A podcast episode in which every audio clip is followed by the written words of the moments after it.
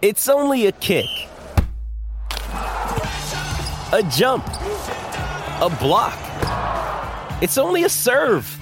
It's only a tackle, a run. It's only for the fans. After all, it's only pressure. You got this. Adidas.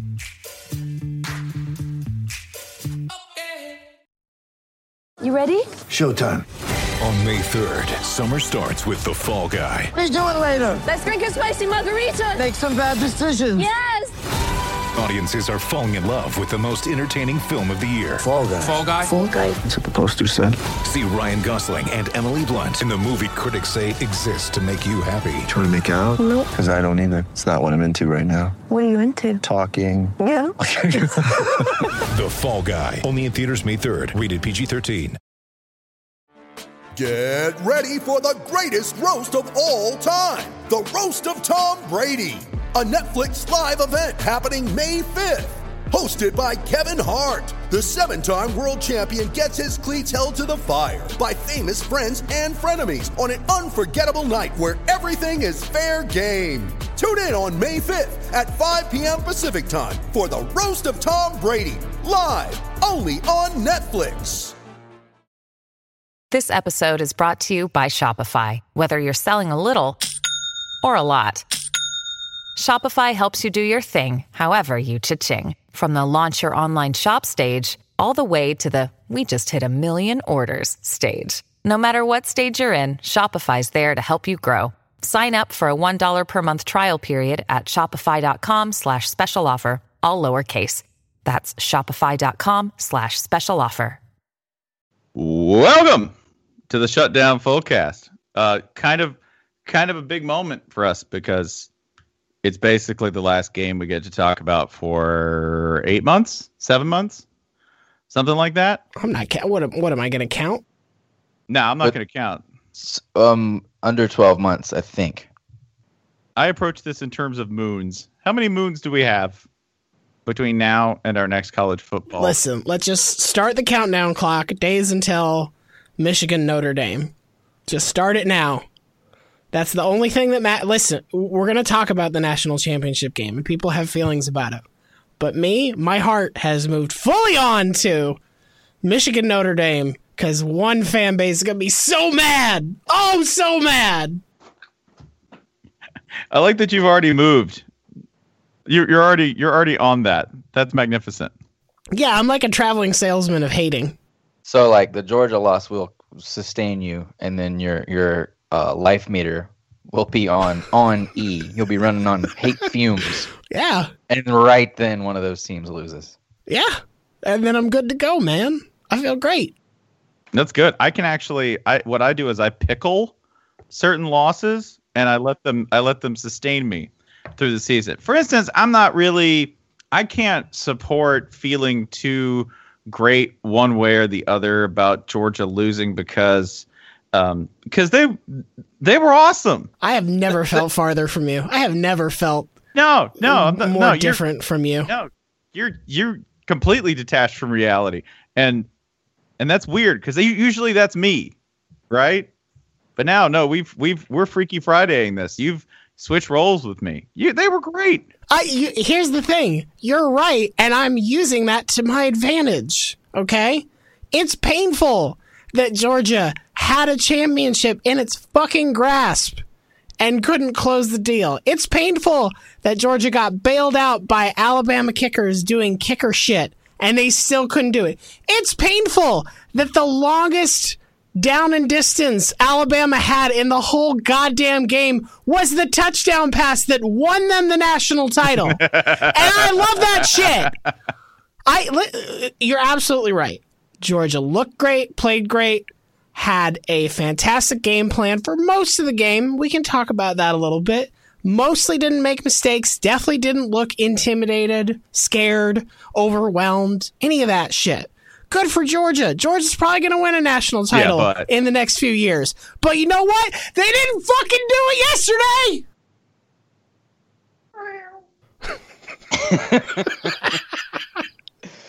That's true. Um, as a, as a neutral observer, as the only neutral observer on this recording, I thought Yeah. both teams played hard. Yeah, no, like like really, like I, I was I was left with nothing but cliches at the end of that game. Both teams played hard, thought everybody tried. Didn't think anybody really lost that game. There's a lot of hurt. I like that the, the coaches room was great about that, right? Especially when Pappanastos missed the game-winning field goal. Oh man, they were like, that young man's going to need counseling. He's going to need a lot of love. He's going to need a lot of hand holding. Life life's going to get real brutal and rough for him. It's going to be I, bad. I like that Coach Cut was in the building because it feels like you know he really gets the gets the mindset that that young man needs a needs a shoulder. Yeah, if you're a ba- if you're a Bama kicker, you're basically one of the nameless employees in Die Hard, where it's like, well, even if you made it out alive, ah, you saw some shit in there. You're affected forever. And did you save things? No, no, you did not. No, you did not. You're never John McClane. Man, Cutcliffe, there were two things in that coach's room that like reduced me to stitches last night. One was was cut. Uh, one was Cutcliffe being the guy who's seen someone die before in every situation, right? Like that was what Cutcliffe was. When the kicker missed that, he's like, "Yeah, we've lost plenty of good young men into that. We're gonna have to, you know, like we'll do what we can for him, but you got to understand, he might never, he might never recover." He's like country, country house. He's like, oh yeah, I've seen this. Yeah, this is a rare disorder. Oh, he's long gone. I did It's also- country lupus. yeah, no, he he'd seen that before. You could tell that somewhere haunted behind his eyes when that second and twenty six happened and Tua dropped back for the pass. He he called for it to be a, a turnover, right? Because he's like, I've seen so much bad happen. I've seen so much evil in this world, and I know that this young man's just trying to make something happen. But I'm telling you, it's going to be a turnover. And when it happened, he was agog. But do you know who whose reaction did not change once? His expression did not crack. He betrayed no evidence of surprise in an offense prevailing at the last minute one on one against the defense. Mike Gundy. Stone. well, why wouldn't it? I he may have had painted on eyeballs. He may have been asleep at that point. That's fine. He could be asleep. Uh, he- he- It looked gangster as hell.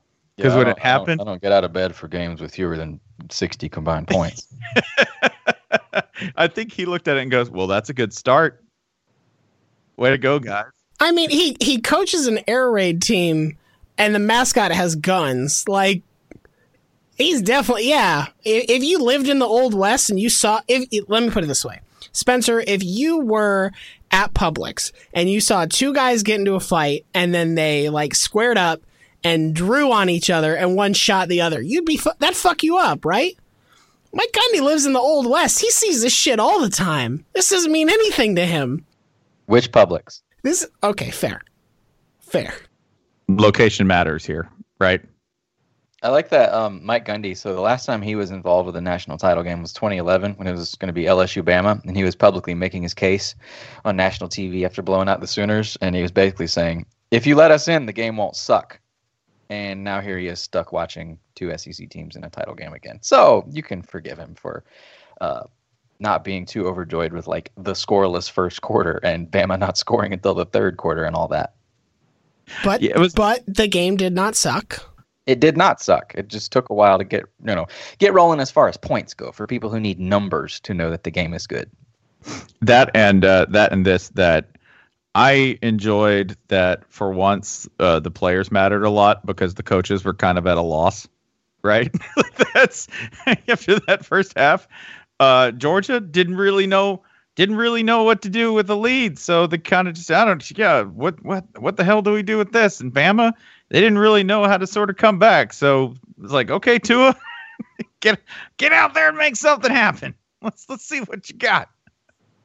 And Georgia, I don't know. Jake Fromm, you've come this far. Let's let's see what you got. Let's see how you do. And it was magnificent. I I love it when all of a sudden players like matter way more than, you know, the coaches because then they start making outrageous plays. Da'Ron Payne, Da'Ron Payne last night was a one-man jailbreak. He was he was like a police battering vehicle. yeah, no, he was he he he was he was a Officer squatter. Payne. Officer Payne. Lieutenant Payne, not Major. That's too too obvious. Too obvious. He's a lieutenant. Also, that, also that's copyright infringement. Yes. No, definitely. Um, the the Waynes will come after us for that. The other thing that I was absolutely flummoxed by in terms of Da'Ron Payne is this: that we know his name. Like how Bama's D line is so deep, and it has been so deep for years that you just sort of tend to go, oh yeah, like you know, Bama D lineman, six like, standard profile, right? Six four, six three, about three twenty, right? Vertical leap of nine feet once, right? Uh, squat, you know, like like power clean of everything, and capable of running a four six, four seven, right? That's over ten yards averaged. Yeah, that's your standard guy. How, how good do you have to be that we know your name? But your name is don't we usually know? I feel like every year there's one D lineman on Bama that yeah, there's always know. one standout. They're, they're the they're the Ghostbuster villain. Uh, they're like Bama's got a lot of ghosts, and they'll all fuck you They're up. the every year Bama's D line has like the final boss, and all the others are his like equally scary minions. Yeah. All right, uh, uh, guys, we're gonna we're gonna we're gonna throw two blockers at Zuul. I don't think it's gonna work, but we're gonna try it. Yeah, I don't. You know, it, they usually do have one. I feel like Payne has a an exaggerated profile this year, right? Probably equaled only by um, massive genius from last year. Um, God, what was his name? Jonathan Allen. Jonathan Allen. Yeah, like that's that's sick that Jonathan Allen can happen one year and Da'Ron Payne happens the next, right? Like I, I talked to Chris Verdon about this that that if you had a Jonathan Allen or a Da'Ron Payne, like Ryan, if we had him at Florida, Yeah. that, they'd be like a generational player, right? If we had one of those guys. Maybe maybe I'm just averaging him higher because I know that Da'Ron Payne last night when three or four people were on top of a ball carrier, Da'Ron Payne thought it was entirely necessary and good to do a flying springing leap onto the pile. Like Oh yeah, was, he did the stinger splash. he did. He, he dropped he dropped the load on him, brother, and dared him to get off the mat. Yeah, and he's he's bigger than Sting to say the least. That's Yeah. that's not a Sting. That's a that's a full um uh, uh, uh, disemboweling, garroting, A flop.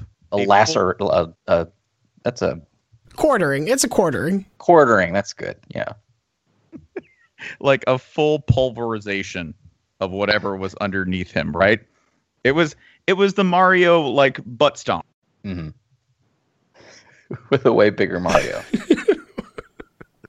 like a Wario butt stomp. I thought Bama's defense, it one number that really jumps out is the 12 tackles for loss. And they were coming from all over. You had linebackers, DBs, everyone. That is like an insanely uh, aggressive game. And I looked up that is its second most of any Bama defense of the Nick Saban era, uh, topped by only like a 2011 blowout against Ole Miss, where they had more than 12 tackles for loss. That's, that's an incredible number to have against, you know, like uh, an offense and an offensive line as talented as Georgia's. They were just in Georgia's backfield all day long. Frequently Wait. against frequently against Nick Chubb. But yeah, like one of the big surprises for me this year has been watching Sony Michel be the vicious physical runner, right? Like that that wasn't really sort of what I had on him coming in and he just got meaner as time went on. Yeah, I mean, over the, over the course of the season, Sony Michel averaged like a good yard and a yard, almost two yards more than Nick Chubb. And Nick Chubb had a fine year, but last night Nick Chubb was not a meaningful threat for a lot of this game, which was weird. Um, I will say I do think Georgia did one thing a little frustrating based on the first half compared to the second half. This is what they did on first down in the first half. They threw the ball 11 times and they ran the ball 8 times. And that like really stood out, especially to start the game where I don't know, it felt like we got what, like 9 plays in and Georgia had not run the ball at all even It though was- they it was seven straight passes with head coaches of like multiple other teams tweeting like, "Please start running." Right, right. And and granted, these 11 first down passes were not all successful. There are incompletions in there. There are completions for a loss. So like it- but but it had the this weird effect of sort of saying you you can't sort of assume that you know what's going to happen. In the second half that ratio changes to 3 passes on first down to 9 runs. And that's where it just sort of kind of like Jake Fromm played great, and everybody, and it, in the second half especially, it was like, oh, completed this th- uh, third and 16, third and 8, third and 12. He keeps completing these. But that is not a great way to live. That is paycheck to paycheck offense. And eventually, yeah, you're going to have two bills come due at the same time. Sorry. Yeah, and you did. You did. There Yeah. the uh, the the refs were taking out a little a little bit of a, a couple extra tolls on a couple extra fees out of George's paycheck. It seemed. Sure. Consider consider the refs like your cable company, where they're like, oh well, there's a, there's a surcharge for that. Oh yeah, well we'll be there. Uh, we'll give you a call between the hours of four and eight, and we'll give Bama five calls during that time. I mean, was officiating a real beef in your mind when you watched Ye- this? yeah. Yes. Yeah. Yeah. Yes. Yeah, big time. I mean, it's the game's only flaw, in my opinion. It's like, I think we could call this game like an all-time absolute classic. If, I mean, there were four standout bad calls, and every single one was against Georgia, and all of them were really costly. One of them would have set up a field goal for sure. Um, one was on the tying touchdown at the at the very end of the game. Like, I think overall play to play, Bama played a better game, but if it had been called down the middle, Georgia would have won. You know, I did have a thought, like, which is unusual, but I did have a thought about this game, which was was the best thing that happened to Alabama Jalen Hurts missing an open TD on that first drive. God. In I don't I I will subtly disagree with that. No, I don't think that was the best thing that happened. Because because did was he going to get any after that? I don't know. That doesn't start right. Like the game the game doesn't work out the same way if if Tua doesn't come in in the third quarter. Correct? And Does he come in if Jalen hits that? it's it's it's a good question. I mean, the the flip side of that is that that Bama drive specifically was so impressive to watch. If you just like sort of shut down everything else you watched in the first half and you just look at that drive that started at the Bama 36 and if it had ended in a touchdown, this is what we would have seen. The the game opens with Georgia going 3 plays, 3 yards, throwing a pick. Bama going almost 70 yards down the field for a touchdown. I think it's it's hard to say that like the whole tenor of the game doesn't change based on that. Tua coming in absolutely saved their asses, but I don't know that it, like it needed to happen exactly in the way that it did. Yeah, maybe you could make that call with with some points on the board. Sure. Yeah, I don't know. It's a very it's it's an admittedly completely irresponsible hypothetical, but I did think that last night that like how different is the game and do we get the kind of boring strangulation that I thought we might get if Jalen Hurts is even sort of competent in that first half and they have like a lead or tied. Maybe. I mean, part of it was also that the Bama defense just didn't play that great in the first half. They they had the interception to start the game and they forced a punt on the drive after that, but after that Georgia gets drives of 14, 13, 6 and 9 plays. The 9 there is a touchdown drive that starts at the Georgia 31 with less than a minute 20 to play. Like they did they did that defense did not look great in the first half. And I don't think that Tua being out there would have changed that dramatically. I mean, maybe Bama staying on the field a little longer and maybe they're having some field position advantage. But like these drives, these are drives starting inside the Georgia 25. It's not like Georgia in the first half was getting this awesome field position and taking advantage of it. Can we talk about the most important thing in the game? Is it the interception interception combo? Oh, it's Rodrigo. That's correct. Thank you, Holly. Mom's here. None shall know the hour, fuckos. Be on be on high alert at all times. Weird. How did she know what I have tattooed on my leg? Who do you think put it there in your sleep? Oh, creamy his flesh. No, like literally, oh. it is made of cream. It is. It's like he's like a fine brulee. The the most important thing in the game is Rodrigo Blankenship because I want I want everybody to know that Rodrigo Blankenship is what's like one of the things that's great about college football, right? Uh, Rodrigo Blankenship, like kicker with rec specs, uh, kind of looks like I don't know um, if somebody had cut a little piece off of like um, like like Rivers Cuomo and planted him in the soil of Sprayberry High School, right? Which is mostly dip juice, if we're going to be honest, right? It's just like soil and dip juice, and then No, I, I I resent this. you resent. little little too close to the bone, eh? That's No, no. Lassiter, damn it. That's Lassiter High School, not Yeah, that's those those country some bitches at Lassiter. that's that's right because they're vastly different. um, they were colonized by an entirely different type of suburban Atlantonite. Anyway, the the colonialism. speaking of colonialism, the Rodrigo Blankenship could have been the hero in this game because Rodrigo Blankenship did like the gutsiest kick I've seen in recent memory, which is hitting a 51 yarder to keep overtime alive and get something on the board for Georgia after Jake Fromm took a huge sack on their first possession of overtime. And there was like no doubt. Like it was almost like, you know, in the coaches room the other night, like Oklahoma's kicker walked up and everybody went like, ah! like Rodrigo walked up, total opposite.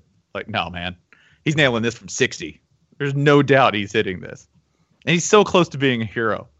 And then Tua Tagovailoa just comes out and buries Rodrigo in the history books. I want everybody to know that I see you, potential Rod- hero, Rodrigo. You're right there. Meanwhile, if you're Bama's kicker, they're showing you on the sidelines with like your teammates writing you notes like, "Hey, we'll love you no matter what. Don't worry." Hey, you know, I think you're I think you're real you were really helpful in our macroeconomics class. Thank you for that. You have value in many ways. Yeah, 'cause Don't I forget. stuck Well, for Adam Griffith the last time this happened, and the Mm. time before that when this happened. Mm. I mean, last night, last night, like, lest we forget, right? Bama lost a national, like, Bama lost the chance to win a national title on a kick. Twice. Yeah, and they just got to go. They, they got to go in overtime. Like, how good is this program, and how lucky have they been? Like, they're real, real, real, real, real, real good, right? But they also occasionally get real lucky that they blew a title-winning kick last night, and it did not come back to bite them in the ass. Do you think that's why Nick like what really is driving Nick Saban? Do you think part of him's like, I gotta oh no, this is the like Xbox achievement I have to get done. Win a national championship on a field goal. God, God damn it. he's got a, he's got 124 out of the 125, and God damn it, he's going to coach 10 more years if that's what Oh. I will fi- I will find all these trophies. I've written before about how he's going to continue trying to make to up the degree of difficulty for himself because he's going to get bored, and that's why he'll eventually end up with the Longhorns or the Cowboys or whatever used to be the joke. But is it wrong? Is it completely off base to think that maybe it's not that he can't recruit or retain or develop the most replicable position on the team year after year, but rather that he's trying to see if he can do it. Like you're going back to the beginning of Mario Kart, and and now you're playing on 150cc. I don't. He's got to find a way to keep the magic alive for himself, right? to keep the spice in his marriage. This is his speed run. Hey, look at me, no kickers. 98 seconds. Here we go. No, I think he's the dad who wants to keep the thermostat on 78 for the entire summer when it comes to kickers, right? Like somebody's like, Nick, you got to spend more than the 38 allotted minutes you have on your budget every year for that. And he's like, it's not coming out of anything else, damn it. I have. Meanwhile, George is going for an entirely different achievement, Goldeneye style, kickers only. They'd be fine with that, damn it. They'd be absolutely fine. I like this thing where Georgia just rides a new freshman who takes the job every single year, right? Like that's it. Like Eason's gonna transfer to Washington or wherever he's gonna go. Fromm will get the job, and then next year it'll be like, man, you know what, Jake Fromm, you you you did a great job last year, but um, I think this new kid's got it coming in. I think that's that's how we're gonna work. That's how they continue to keep the quarterback humble, right? Like somebody's dad is out there, and they're like, you know, humility is important, and Coach Smart he knows that, and that's why that's why he gets a different guy in there every single year because you don't want somebody thinking they're bigger than the team. You know, a junior quarterback that's dangerous to team continuity right there. Freshman, you might have a you might have a coup. yeah, you might have a coup. You might You have let a, something. let a David Greene stick around too long, you got a coup. Yeah, I mean that's actually what happened. You know what? Coach Richt never saw that. He uh, he thought experience mattered. Whereas I don't know, maybe people get worse when they play quarterback for longer. Maybe they try too hard. I do like that the new uh the new dome does kind of look like a GoldenEye level too. Just sort of like weird stupid angles and polygony. You're just sort of like, what is this? Was this supposed to be a thing? Nah, just run around it and shoot each other. It's fine. We discovered last night uh, that you can see into the dome. For like, of course you can. There's glass, but when you're above it at like the CNN MARTA station, you can see, you know, see the crowd, see the screens on the inside. But the the combination of the black and gold uh, graphics and decorations that were happening gave it this kind of hideous ochre cast that does look very GoldenEye-ish, or maybe just like a really filthy terrarium. Ugh. Yeah, that's why the GoldenEye level that you play with, uh, you basically play with like half-eaten wing bones. That's it. If you've never seen it, there's a Wings of Atlanta Instagram account that photographs nothing but chicken wings that have been left on the ground. Which you would think, oh, how many pictures of that can you take? Quite a few, listener. Quite a few. They're all over the place. It'd be the custom weapon in that dome because they're they like are they're like cigarettes here. Like you, you go out to stand on the steps and hey, you got a wing. just Now, now let's review. Nick Saban, short, fucking impossible to beat, just incredibly, incredibly dour, and kills you not necessarily in some explosive way, by but just sneaking up on you and like punching you right in the small of the back. He's Oddjob. He's hundred percent Oddjob. one job. do do your job. Acha! Wait, Kirby's Kirby's got the the Oddjob silhouette though, and constant and inexplicable indoor hat wearer. Mm-hmm. Throwing the visor. And he's he's sneaky short. He ain't much taller than Nick. I don't think. Do you think Nick has a height ceiling for people? Like he won't tilt his chin all the way up to any man. I wonder if there's like a secret threshold for his coaches. That's Uh, uh, this new OC's problem. He's a big fella. He they just like- can't quite like connect. Door next to Saban. They, they can't connect because the new guy has to stoop down. I bet. I bet Lane Kiffin stood on a ladder a bunch around the Alabama offices for no reason. Hey, yeah, just checking out this. Uh, checking out the fire alarm. Looks pretty cool. How's it going? He he wore boots. Like he'd just wear boots with lifts in them around Nick. Like, whew, man, you seen these, Nick? Morton Lane. Sit on the big chair like Dr. Phil. You know, there used to be a thing where um, I, I can't remember who did this. I think it was Andy Kaufman. He would do the the like mock skit where where the talk show host would have like a really huge chair, right? And the host and the guest would have like something that was two inches off the ground. Right. That's got to be what Saban's office is, is Yeah, like, right? yeah. Welcome. It elevates depending on need. Holding down the button. Almost there. Perfect. Hey, did you guys notice? I had not seen him before last night because I guess it never occurred to me that he needed one. That Saban has a get back man. No, I. What? He's like this. I, I have I have never seen him before last night, but he was some kind of like he. I just noticed him because he was very tall and he was next to Saban, so he looked like his job was to be carrying Saban around Yoda style on his back, but kind of an American History X looking dude. Maybe he just had turkey slices to hand him. Oh, I'm feeling parched. Hand me another turkey slice, please. Like he sucks the wait, so he sucks the juice out of. oh my God, you're right. That's This is so- this is my lunch. This is my Lunchable assistant. He uh, liquefies the Lunchables inside himself and baby birds them to me. Give me the goddamn turkey smoothie. It's more efficient. I mean, really, like if any if anyone was gonna drink the turkey smoothie, it'd be it'd be it'd be Nick, right? Like it's faster. I think I think Coach Gary here is like he's got the IV stand with the wheels on it, and it's got the the turkey going straight into the vein. Our off-season goal is to learn how to photosynthesize. Food is for assholes. Photosynthesized turkey. We're gonna build a turkey sun here yeah, in Saban's Tuscaloosa. just out here like imbibing the essence of the sun and moon, and turkey juice for electrolytes. Just a big ass turkey in the sky. Virginia Tech's like, woo! All right. Now's our chance. Um, did you? Uh, I did not see it on TV because I saw it live. Uh, Kendrick Lamar at halftime. It was very Oh. good. It was extremely good.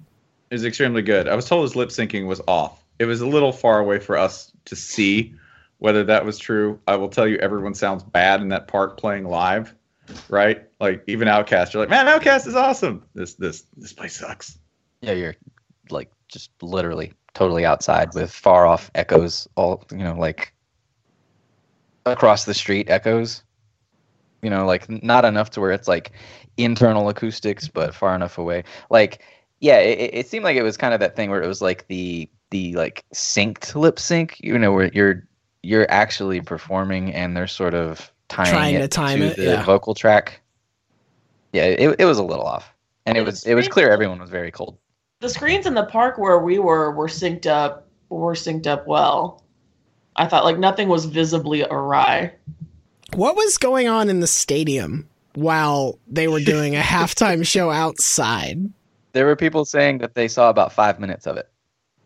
That's fucking. That's Yeah, weird, right? Y- yeah. Yeah. Well, I mean, I think it- if you're in the stadium, you probably prefer the marching bands to Kendrick just based on the fan bases. Well, and and also the stadium can plausibly say like, yeah, he just he couldn't get through security in time. Sorry, it was supposed to be in here, just couldn't make it work. That's true. Yeah. Kendrick Lamar stuck outside. Um, but I assume Holly and Spencer are not here to talk about Kendrick Lamar. They're here to talk about their new best friend that they met, or I I, should say, observed. I'm so, I I didn't feel we're not worthy to befriend this man. And now I did say, I will say, before we talk about Eric, the Vape King of Centennial Park, The vape king of Conyers. yes, Vape King of Conyers, Georgia. Before we talk about Eric, we did have two guys behind us who uh, were wearing real tree, like full real tree rain gear, like hunting gear at the Kendrick Lamar show, Sure. which this was, was such a pure Atlanta moment. yeah, it was it was real good. Do you think Uh, that's because that's the only like warm clothing they had? It, I think No, so- I think they knew it was going to be cold and rainy outside, and they came prepared appropriately, regardless of like cultural contextual situations. Sure. Okay. Cool. Yeah, Yeah. I mean, I mean, like camo's pretty normal around here. and they were i went back and i was like hey man y'all you know like that that's like extremely real that you guys are wearing real tree to this show and they were like what Spencer course went it's up and real, tried it's to real talk to them tree. about it, and they're like, it, "It's cold." Yeah i don't think they were guys who understand when other guys talk to them right like when you're like hey how you doing nice to meet you they'd be like huh Especially about clothes. Yeah, What do you? What do hey you man, oh. I like your clothes. what, I but took, what? like- but what? Oh, you mean my second skin? Yeah, There- eh, I have were- to have it. You can you can see me. there were at least five incomprehensible wrong steps that I made in the short span of about nine words with those guys. So uh, it was it was a successful social interaction, is what I was saying. Another success successful social interaction with another human. The guy who was the real hero, though, was Eric, the Vape King of Conyers, standing in front of us. He was a UGA fan, and what. I, you know, it looked like an old Century 21 jacket It did. a reference which dates me. It kind of also looked like a master's jacket. It was a, like a too large kind of a camel coat blazer situation, which it was. A, it, it contrasted with the real tree guys for one thing, but for another thing, he was wearing backwards ball cap, what looked just like I don't know New Balances or something. He's got what is at best a blazer, so he's not prepared for this kind of meteorological situation. But he's in full compliance with the clear bag policy. He's got, one of those branded clear bags in his left hand, and I only noticed this because he went while windmilling wildly uh, for the entirety of Kendrick's set. He switched back and forth seamlessly between an extremely full uh, stadium cup of beer, his clear bag, and his vape pen without that I could see ever setting one down. And I, he was right in front of us, and so I kind of started to watch him like a little sideshow attraction while they were setting up. And that's when he turned and unleashed, honest to God, a vape cloud the size of like a Dodge Caravan. Yeah. I mean, and, was, the, and the shape, and it had a sliding door. Well, and he, you got to understand that he was between us and the stage, and there were there were fog effects coming out of the stage, and then all of a sudden, an additional fog effect bloomed up right in front of us, in front of this backlit man, and all we could see was him, the silhouette of his vaping hand and the clear back. It was uh, it, it was pretty much like I know Georgia like Georgia lost last night a football game, but they won so much more uh, as Eric danced so hard to Kendrick Lamar that the dudes next to us said, "Hey, shit, he getting it, bro. Look at that." Yeah, people around us were like stopping to watch to marvel at at just his love for life, man. Yeah, it was a genuine respect by the people who beheld him. So again, Georgia, there's a lot of ways to win at life. Football's just one of them. You could you can also be the vape king of Conyers, Georgia. You can be Rodrigo, you can be Eric, uh, or you can be a sad loser. But the paths are available to you.